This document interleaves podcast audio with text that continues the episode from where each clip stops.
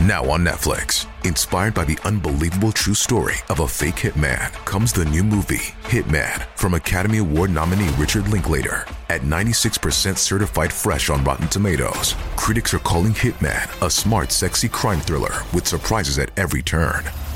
Starring Glen Powell and Adria Arjona. Hitman. Now playing on Netflix and in select theaters. Rated R.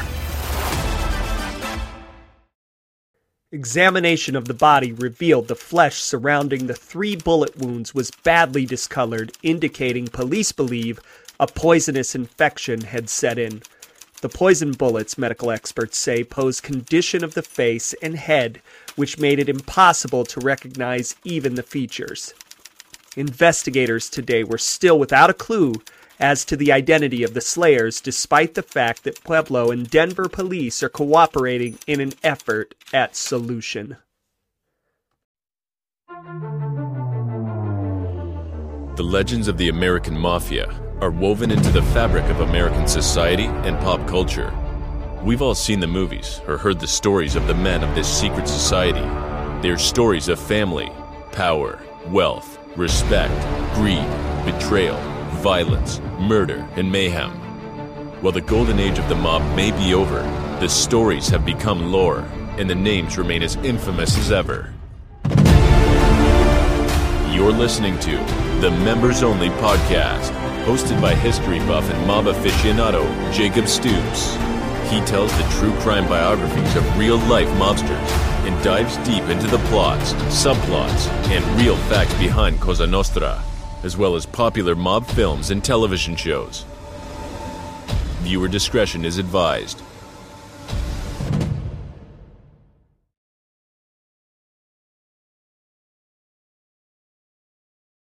Hello, everybody, and welcome back to another episode of the Members Only Podcast. I am your host, Jacob Stoops, and I'm a mob enthusiast and historian.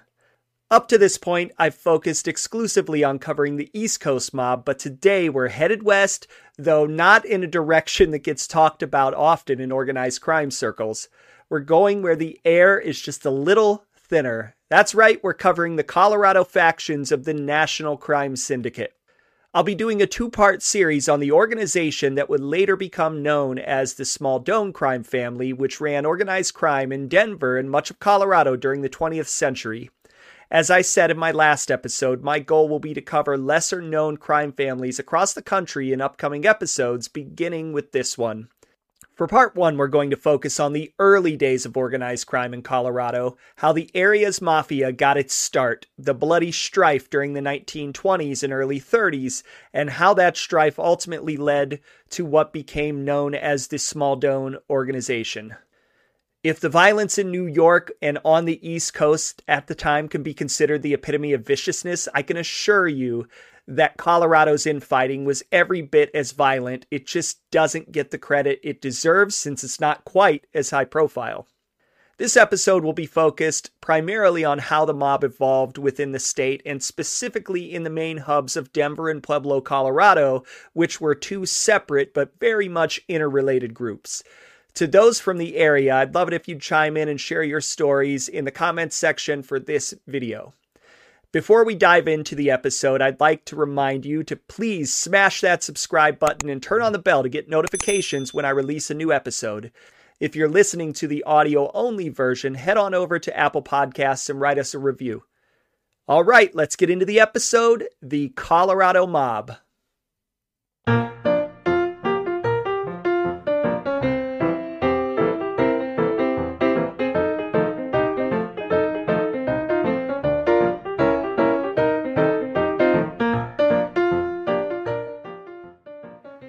Would later become known primarily as the Smaldone crime family, also sometimes called the Mountain Mafia, out of Denver, Colorado, like nearly all other mob families generally speaking, came about as a result of a combination of large scale immigration to the area, followed by prohibition and ultimately the area's bootlegging wars during the 1920s and early 30s.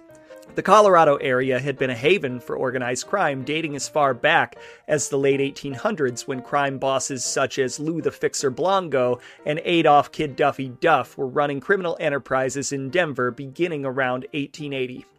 In addition, the Ku Klux Klan was a major issue in Colorado statewide well into the 1920s.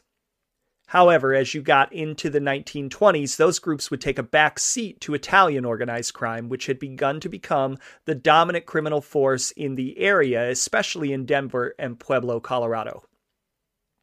Now, when most people think of Italian immigration within the United States, it's natural to focus on the big hubs of New York, Chicago, and the East Coast in general.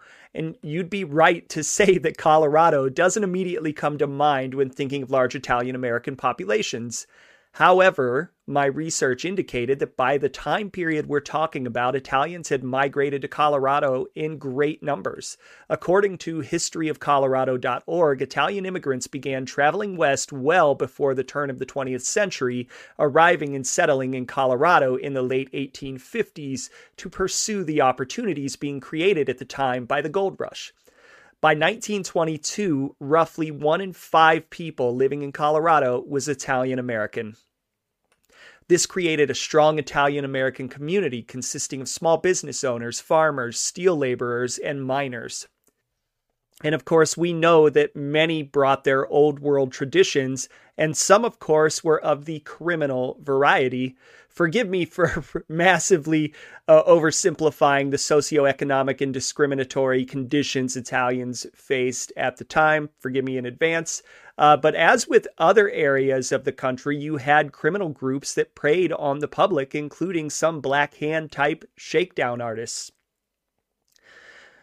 Now, the most prominent group that eventually clears the way for the more modern Smaldone family had its foundations laid by a trio of enterprising Italian brothers named Pete, Sam, and Carlo Charlie Carlino. The Carlino brothers immigrated to the United States in 1897 from the Agrigento region of Sicily, and their family moved to Colorado to become sugar beet farmers in Vineland, which is in Pueblo County. And similar to the rise of many other mafia families, the early incarnation of the Colorado family got its boost from the controversial law that came to be known as the Volstead Act, aka Prohibition, which went into effect nationally in 1919 but was in place in Colorado since 1916. Just as prohibition was a boon to organized crime on the East Coast, it was just as important and pervasive as you ventured west. Many bootlegging operations, ranging from individual citizens making hooch in their bathtubs to larger organizations running alcohol at massive scale, sprung up to serve the demand of a thirsty public. This law, though it was meant to be pure in its intent from a moralistic standpoint, enabled organized crime to thrive and more or less flip the script on the traditional power structures of society. As a capitalist society, power in our country is and was largely held by those with money, and those with money did their best to keep their status, thus holding the poor and the middle class in its traditional place within that hierarchy. But what prohibition did was enable the previously low to middle class citizens to make money. Those with enough foresight, force, balls, and brains couldn't just make money, but they could become generationally wealthy. One could argue that such an opportunity hadn't existed in this country before or since to so substantially change one's standing within the power structure. And many of the groups that sprang up to meet this need, the Italians, Irish, etc., the Jews as well, of course, brought with them their traditions from the old country, as I said before, and the level of cutthroat competition almost demanded that gangsterism come into play to defend one's territory. And those that rose to the top were able to essentially gain an Ivy League education in running a large organization and find inventive ways to make money, which would come in handy later as the mobs organized. They would go from being beholden to the traditional powers, the politicians, local community leaders, law enforcement, etc., to having those powers be essentially owned by them. This trend would be true across almost the entire country at this time, which is part of the reason that the eventual national crime syndicate set up by Luciano would be so effective for so long. And so, after the state of Colorado enacted prohibition in 1916, followed by the Volstead Act in 1919, the Carlino brothers converted their farm to produce alcohol. By the early to mid 1920s, the Carlino brothers had fully established their reputation as Colorado's most notorious bootleggers, pushing their Sugar Moon moonshine whiskey on a thirsty public, setting up shop in Sugar City, Colorado, which is southeast of Denver, and then establishing control first over territory south of Denver in Pueblo, Colorado. Since the beginning of Prohibition, the brothers had stepped in to fill the void left when legal alcohol manufacturers were forced to shut down, hiding their stills throughout the countryside and in caves. And as a result, their operation grew and flourished. By the late 1920s, the brothers had moved their operation from Pueblo into Denver. By this time, they believed their organization to be very powerful and set their eyes on controlling not just bootlegging in Denver and Pueblo, but all bootlegging activities across the entire state of Colorado. This aggressive expansion throughout the 20s, similar to other areas of the country, naturally brought them into regular conflict with rival bootleg gangs, including the powerful Danna family out of Pueblo.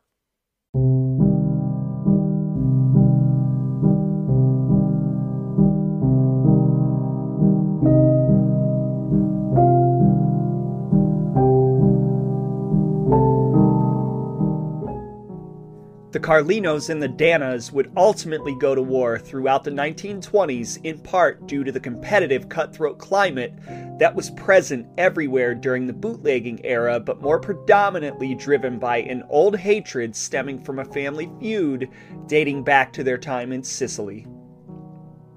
On May 6, 1922, the feud officially reignited when Pueblo mob boss Pellegrino Scalia, a prominent Carlino liquor distributor, was murdered, after which Sam and Pete stepped up to take over mob leadership in the area. And then on February 27, 1923, a 55 year old man named John Millay, who'd taken over as the Carlinos' primary distributor of moonshine, was shot and killed by a drive by shotgun blast as he was walking along a Pueblo sidewalk. Later that year, the feud would continue to escalate as on September 10, 1923, the youngest Carlino brother, Carlo Charlie Carlino, was also murdered by the Dannas along with his hired bodyguard, Dominic Ingro, in a massive shootout near the Santa Fe Trail at the Baxter Bridge over the Arkansas River just east of Pueblo. Articles in the days after the shooting claim that as many as 10 men fired 40 to 100 shots during the shootout, which appears to have been, in fact, an execution. An article out of the Los Angeles Daily Times described the gunfight as follows Quote, Two slain in Pueblo gunfight. Sheriff arrests three in connection with Colorado gangsters battle. Pueblo, Colorado, September 10th. Sheriff's deputies tonight arrested three men in connection with a gun battle held this morning at Baxter, five miles east of Pueblo, in which Carlo Carlino, an Italian, and an unidentified man were left dead in a field. Deputies said that they had obtained a partial confession from the men arrested that they participated in the fight. Apparently, a dozen men took part in the battle, which was staged in the bottomlands near the Arkansas River. The survivors left the scene in two automobiles. Carlino was shot to death by a gang of 10 men who threw his body into the Arkansas River east of Pueblo. The body was recovered by the sheriff. Carlino is believed to have been a resident of Model, Colorado. The shooting occurred near the Santa Fe Trail on the Arkansas River east of Pueblo. The sheriff was told that two automobiles filled with men had driven up to the Baxter Bridge, one going under the bridge and the other into the river bottom nearby. The men, according to the sheriff, after leaving their cars, ran after a man who apparently had been in one of the cars. As the men ran, they fired at least 40 shots at the fleeing man, according to the sheriff. The victim fell mortally wounded. His body was thrown into the river, and the men left the scene in the motor cars. End quote. Several Danna men would be arrested for the murders but pled not guilty.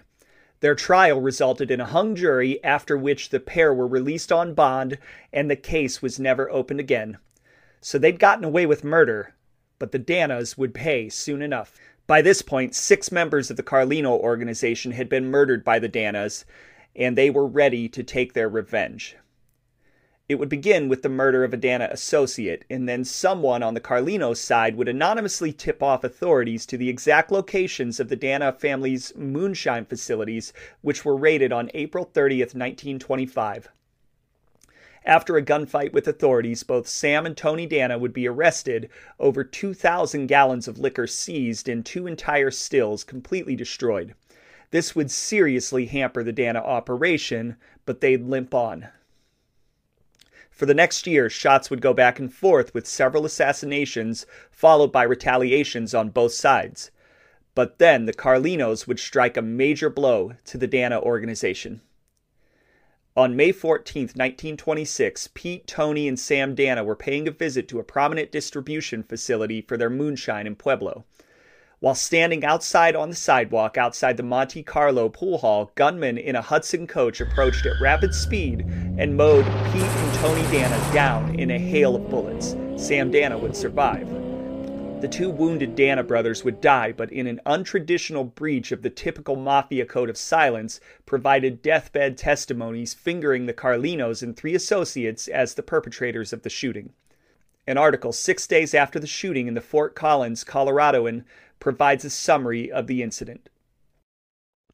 Quote, Breaking all precedent in Black Hand slayings, Sam Danna Tuesday afternoon appeared before the coroner's jury and publicly charged five men with the slaying of his two brothers, Pete and Tony, who were shot down from gunfire on sawed off shotguns Friday in front of the Monte Carlo pool hall in the downtown business district.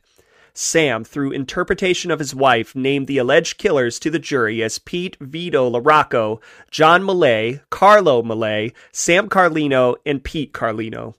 Sam related how he and his brothers had motored to Pueblo from their Vineland farms. The brothers had stepped from the automobile and were talking in front of the pool hall when the car drove up and occupants shot them down, Sam testified. He was sitting in the car and witnessed the entire proceeding. End quote. In the aftermath, Pete Carlino and some of his compatriots would be hunted by authorities.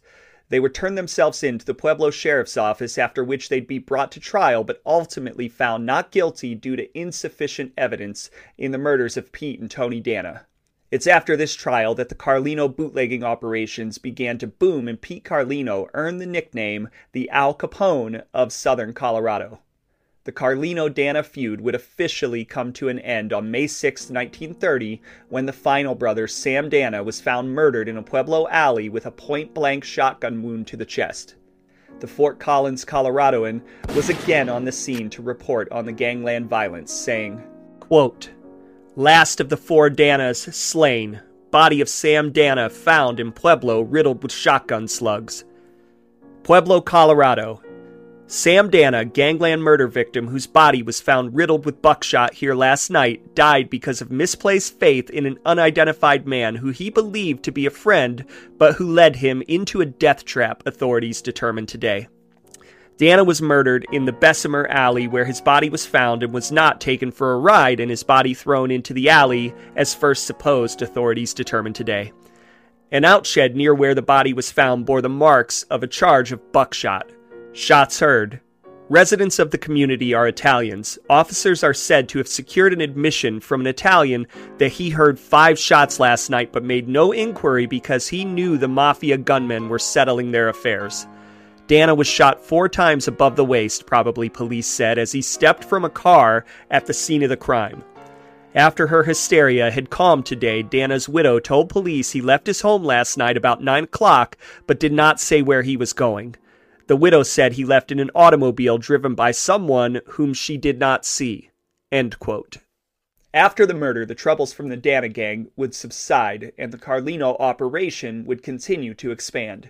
However, by this time, the Carlino brothers had not made many friends in the Colorado underworld and would continue to find themselves in competition and conflict with rivals as their organization grew.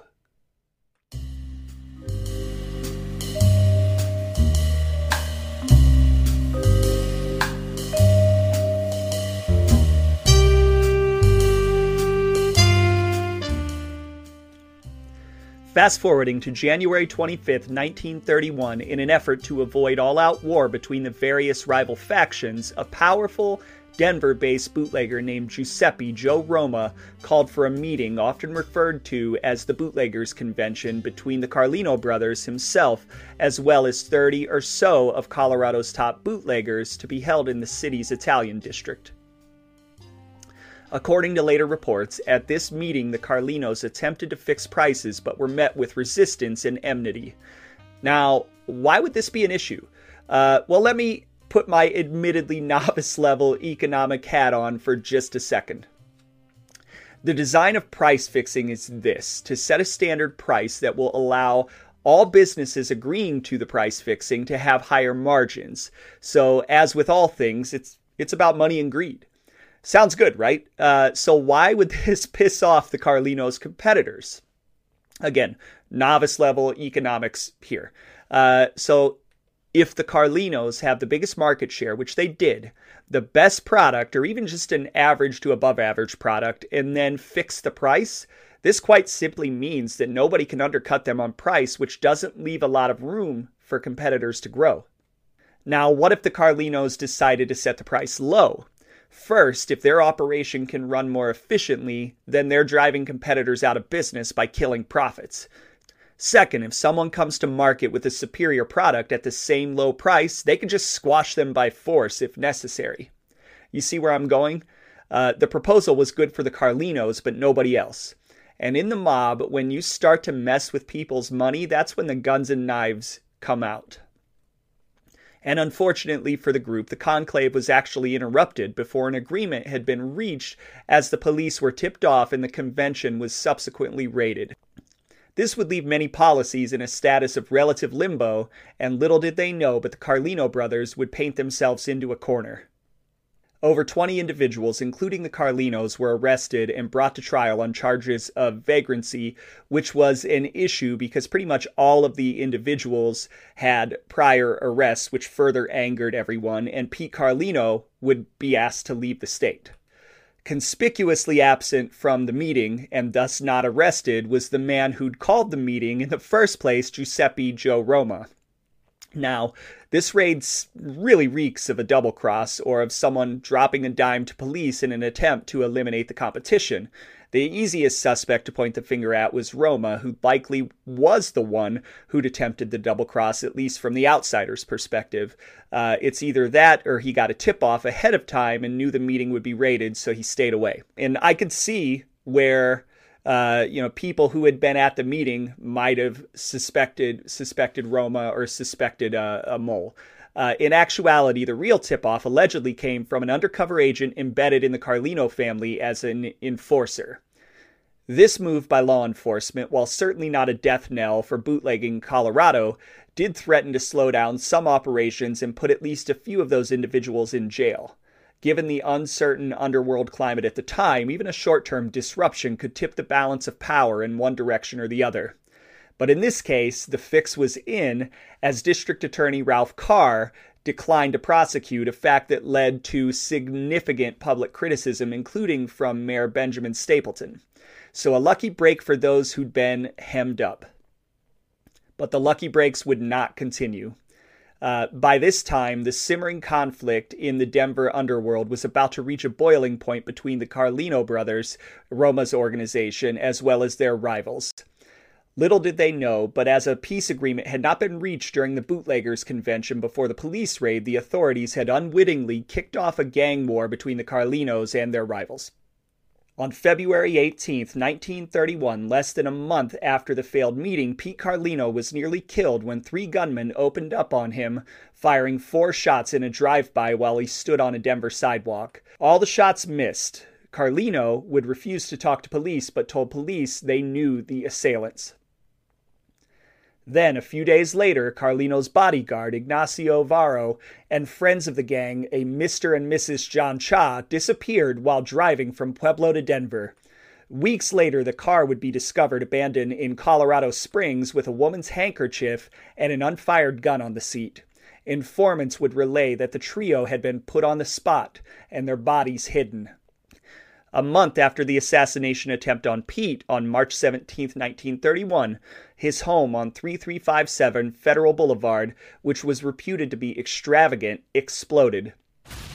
Initially, law enforcement suspected that the blast had been perpetrated by rival bootleg gangs, but it wasn't long before police began investigating this explosion as an inside job, and later reports would suggest that they'd been forewarned of the plot at least five days in advance. However, an undercover federal agent, Lawrence L.L. Baldessarelli, the one who had provided the tip off about the bootleggers convention believed that Carlino himself had planned the arson in order to collect insurance money after the home had been destroyed. The theory the agent put forth was that the Carlino empire was beginning to fade and the brothers were running out of money quickly. In the end, six men were charged, including Pete and Sam Carlino, but only three men were convicted for setting the blast. They were Joe Petralia, Chris Mercuri, and a man named Dan Coletti, who was in fact Carlino's cousin. Pete Carlino could not be located. So it appears the opening salvo of this brewing conflict may have been nothing but a false start, but there was nothing false about the events that would follow. On May 8, 1931, Pete's brother and top lieutenant Sam Carlino was killed in his home, and his cousin James Coletti was wounded but survived the attack. According to police, Carlino's wife, as well as Coletti, in a rare instance of cooperation with the police, identified the shooter as a man named Bruno Mauro, who was subsequently arrested. Here's what was published on the rubout on May 8, 1931, in the Greeley Daily Tribune out of Greeley, Colorado. Quote Sam Carlino murdered by Denver gang. Coletti seriously shot by assassins who flee in auto, dead man had muscled in on North Denver booze traffic. Denver, Colorado, May 8th. Sam Carlino, North Denver bootlegger and brother of Pete Carlino, Southern Colorado liquor boss, was shot and killed today by several men who walked into his home at 3485 West 37th Street and fired on him and Jim Coletti. Coletti was seriously wounded, police say, and may die. Carlino's assassins escaped in automobiles. The home of Pete Carlino was demolished several weeks ago by a blast, but nobody was in the house at the time. Police later said that they had learned it was an inside job planned to collect insurance. Sam Carlino and Coletti both were among several alleged Denver bootleggers arrested and charged with arson.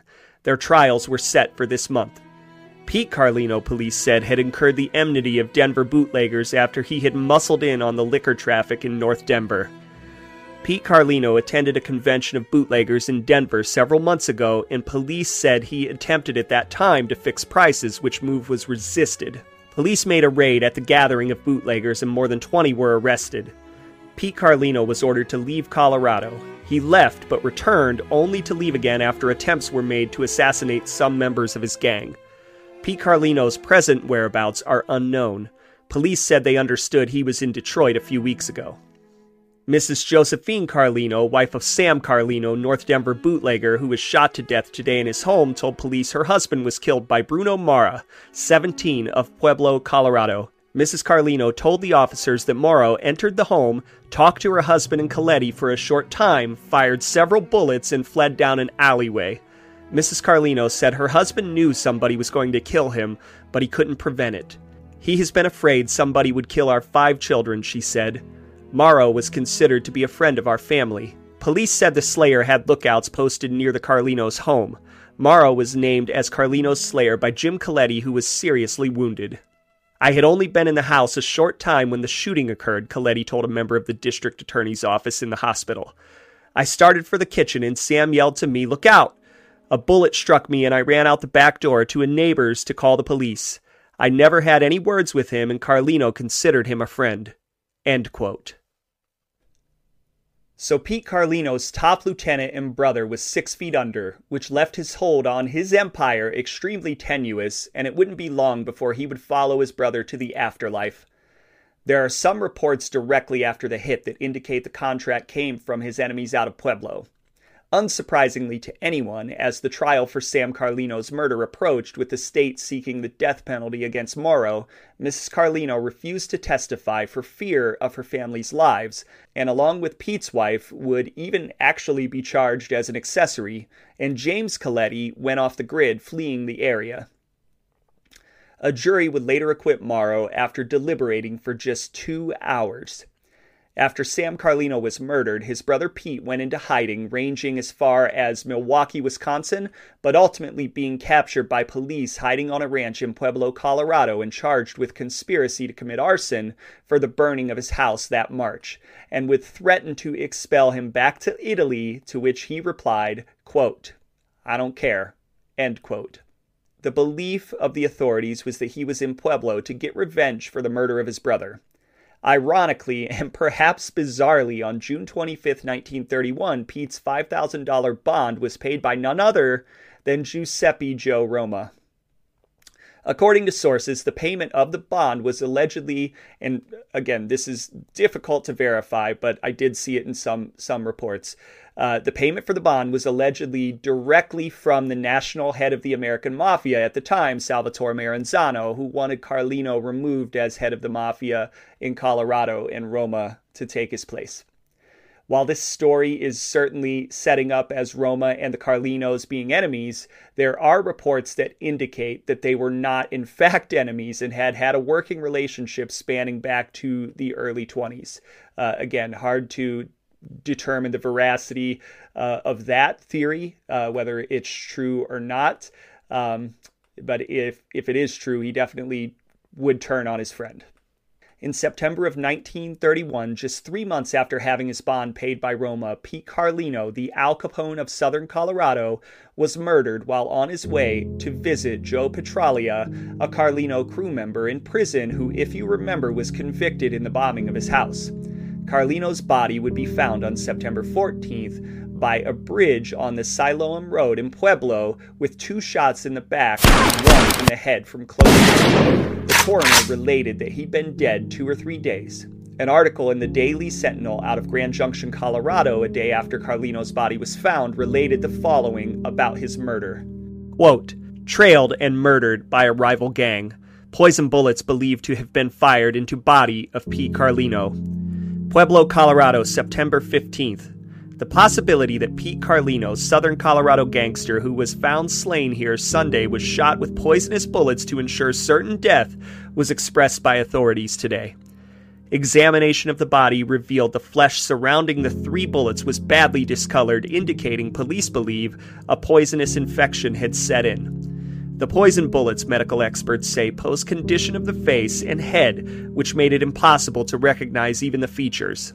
Carlino was shot three times. One bullet partly tore away the skull. The other two entered the back and came out through the chest. Discovery of Carlino's automobile concealed in a clump of trees near Penrose, Colorado, had convinced investigators that Carlino's slayers trailed him from the ranch home of his cousin, Charles Guardamondo, near here to the Pueblo Cañon City Highway, where they probably forced him to the side of the highway. Carlino, detectives believe, was forced to secrete his automobile in a clump of bushes and enter the Slayer's car. It is thought his slayers then shot him and hauled his body to the point southwest of here where it was discovered. Investigators today were still without a clue as to the identity of the slayers, despite the fact that Pueblo and Denver police are cooperating in an effort at solution. Fearful that an attempt may be made on her life, Carlino's widow refused to come here yesterday from Denver to claim the body of her husband. She asked that it be sent to Denver. The murder would end the Carlinos' reign as the dominant group during Colorado's bootlegging era and would set the stage for the rise of Joe Roma. However, Joe's time at the top would be short lived. During this era, as we've seen many times, it's dangerous to be the man at the top of the food chain nicknamed Little Caesar due to his diminutive 5 foot 1 or 5 foot 2 inch height, Roma did business out of a grocery store which served as a front for his criminal operations. When the modern American Mafia was officially formed in 1931 by Charles Lucky Luciano after the events of the Castellammarese War, Roma was recognized as the man in charge of the underworld in Denver, in Colorado as a whole. His reign would be short, and his inability to completely quell battles with rival liquor gangs would lead to ongoing violence in the Denver area. According to reports at the time, the fighting would continue after the Carlino brothers' deaths as Roma struggled to get a hold on the upheaval and fill the leadership vacuum. For Roma, the year of 1932 would be extremely volatile and he'd be a constant presence in local newspapers due to various arrests and incidents. In February of 1932, he'd be arrested in front of his grocery store for the murder of Sam Carlino and brought in for questioning as they tried to crack the case. He would be released on a $3,000 bond after questioning. A month later, in March of 1932, Roma would again be brought in to answer questions for a Denver grand jury investigating Denver crime conditions after the murder of an anti Roma gang leader, Vincent Mortellaro. That same month, Roma would also be indicted for assault to murder of the former undercover agent, the Carlinos L.L. Baldessarelli, who had been wounded by a shotgun outside a hotel in Denver. Baldessarelli survived the gunshot and identified Roma and another man in the attempt on his life. In April of 1932, Roma and nine associates would be formally arrested on federal charges of conspiracy to violate prohibition laws. That same month, he'd also be tried and acquitted of switching license plates, but would also be facing trials for the charges of possessing firearms and the assault on the federal agent L.L. Baldessarelli. Uh, and if you haven't noticed, he was a busy man, and the authorities were pretty much all over him. All over him. In May of 1932, it wouldn't stop. Uh, in May of 1932, Roma uh, would be secretly indicted on prohibition charges, and rival Denver gang leader Joe Barry would go missing. In June of 1932, a low level liquor runner named Morris Cohen, who worked for Roma rival Max Wine, was shot and killed by one of Roma's henchmen in a hijacking gone wrong. Also, in June of 1932, Roma and four companions would be escorted by authorities out of the state of Wyoming after they were found driving with what police deemed a miniature arsenal in their car.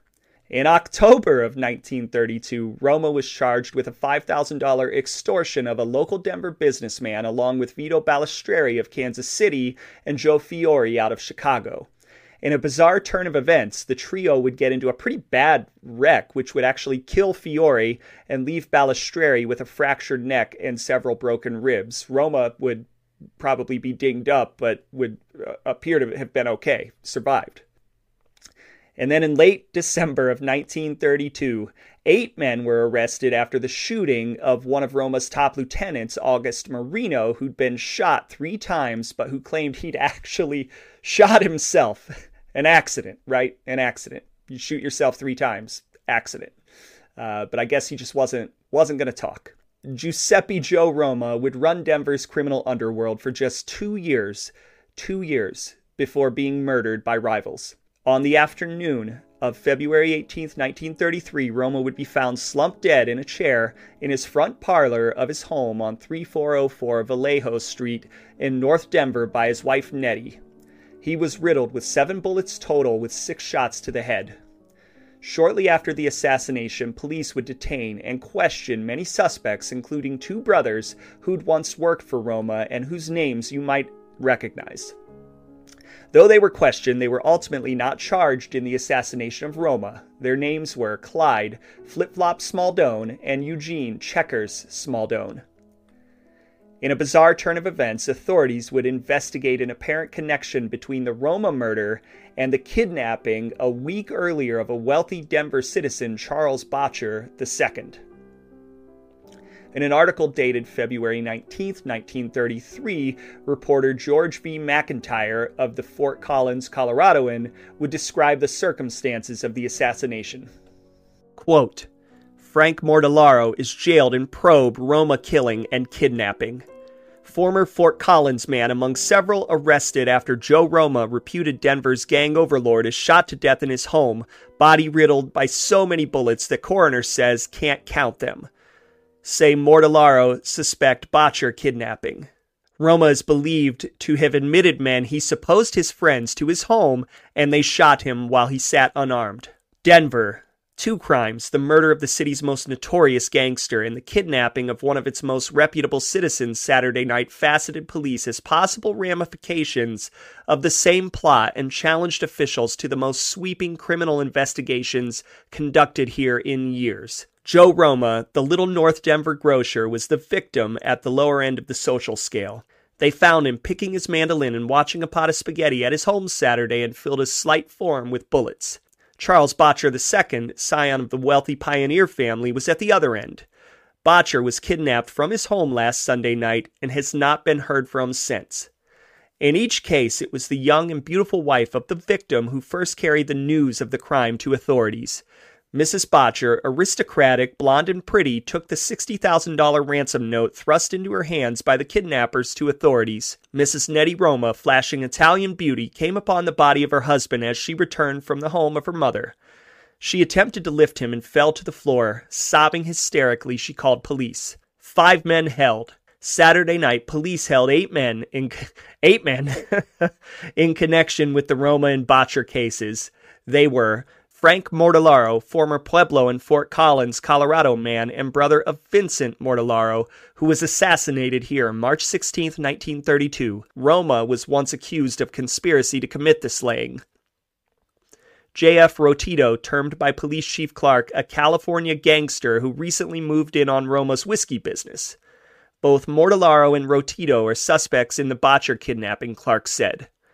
Eugene Smaldone, whose police record fills several cards, according to Clark. Ralph Smaldone, father of Eugene, also a police character. James Spinelli, minor police character. Two men arrested. Luis Brindisi, friend of Roma and minor police character. Clark also announced arrests of two Greeley, Colorado men in connection with the Boettcher case. They are R.M. Eskew, 41, and Charles McFetridge, 50. Clark declined to reveal their specific connection, but said they were suspected of some part in the abduction of Boettcher. Near scene of shooting. Mortellaro and Rotito were arrested at the home of the latter, just around the corner from the Roma home. Both were armed. Clark said, and they were charged with carrying concealed weapons. At first held as suspects in the Roma case, the two were said later by Clark to be held on a definition connection in the Boettcher case. The arrest was made on a tip from neighbors that Mortellaro had gone to the Rotito home Saturday morning and had been around there all day. The Smaldones, Spinelli, and Brindisi told Clark they visited Roma from 10 a.m. until afternoon Saturday in an effort to borrow money. They left shortly after noon and went to a motion picture house they said, differing, however, on the house they attended, Clark said. They returned to the Roma home after word got around that Mrs. Roma had found her husband's body at 1:45 p.m. and then voluntarily went to police headquarters. Police Chief Clark said they showed ticket stubs indicating they entered the theater at 1:55 p.m. Wife admitted four men.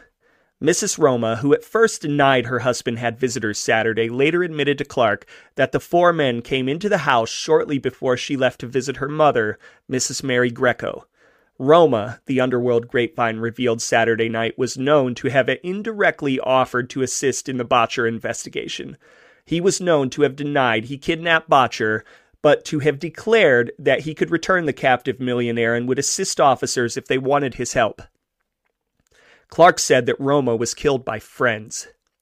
The little grocer who had ruled Denver's bootlegging industry since the wiping out of the Carlino gang of Southern California more than two years ago was seated in a corner of the front room of his home. From windows, he could see the streets which intersected before his home. Behind his home, a vicious police dog paced the yard. Two caliber bullets. Someone came in. The door was locked, so Roma must have let them in, Police Captain David Barry said. Roma, practicing his mandolin with a stand of music before him and an eye on a steaming pot of spaghetti in the nearby kitchen, must have returned to his chair to talk. There was friendly conversation, and the music was carefully laid aside onto a window sill. Apparent, the callers then arose, pressed close to Roma, and in the language of his craft, let him have it.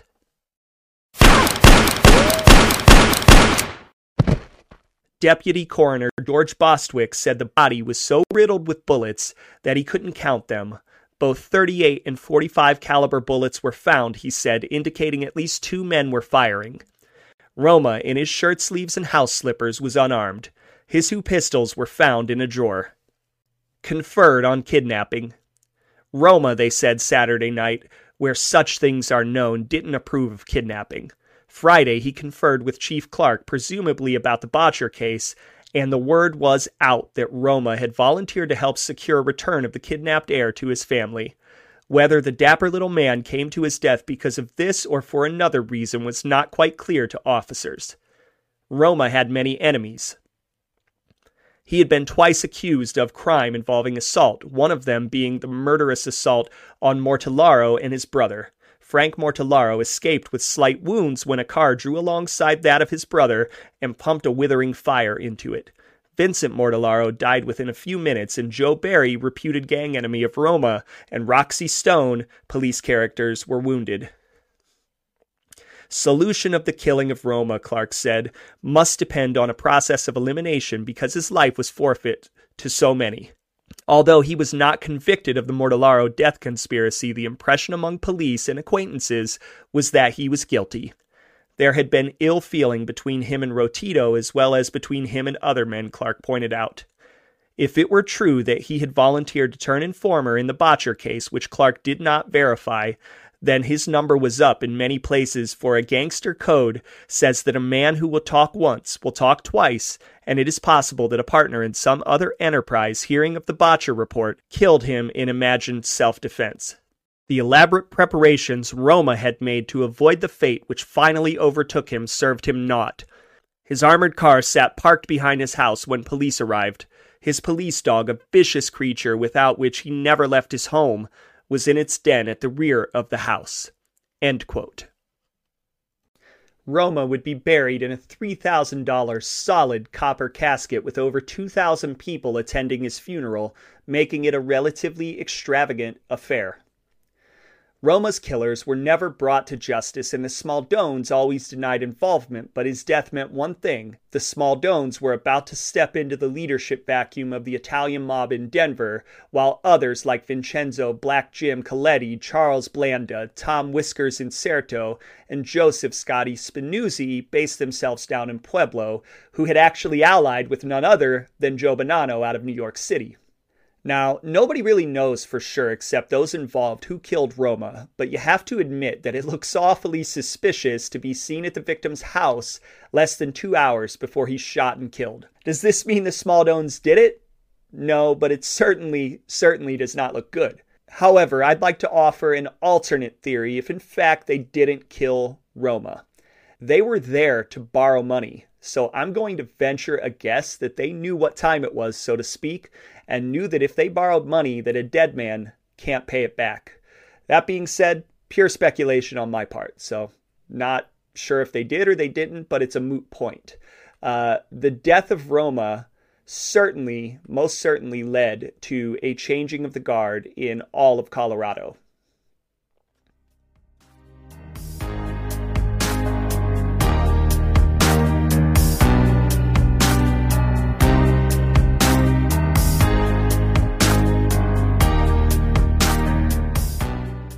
Okay, that's it for this episode. It certainly was a bit of a different episode again, but a really, again, a really compelling story nonetheless, and I really wanted to share it with my channel.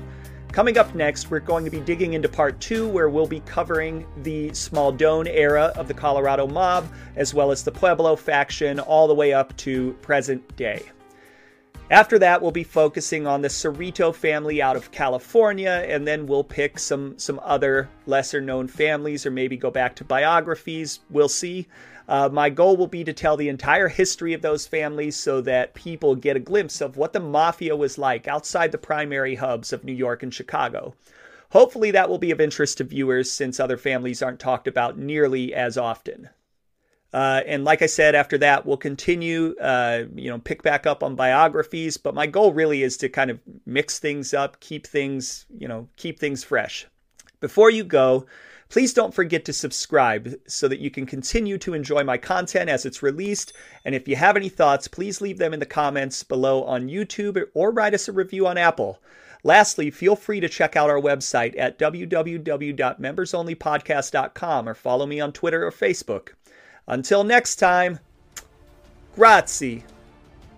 Thank you for listening to the Members Only podcast. If you're watching on YouTube, please hit like and subscribe to help the channel grow. You can also listen anywhere you get your podcasts. Until next time, don't forget to keep your mouth shut.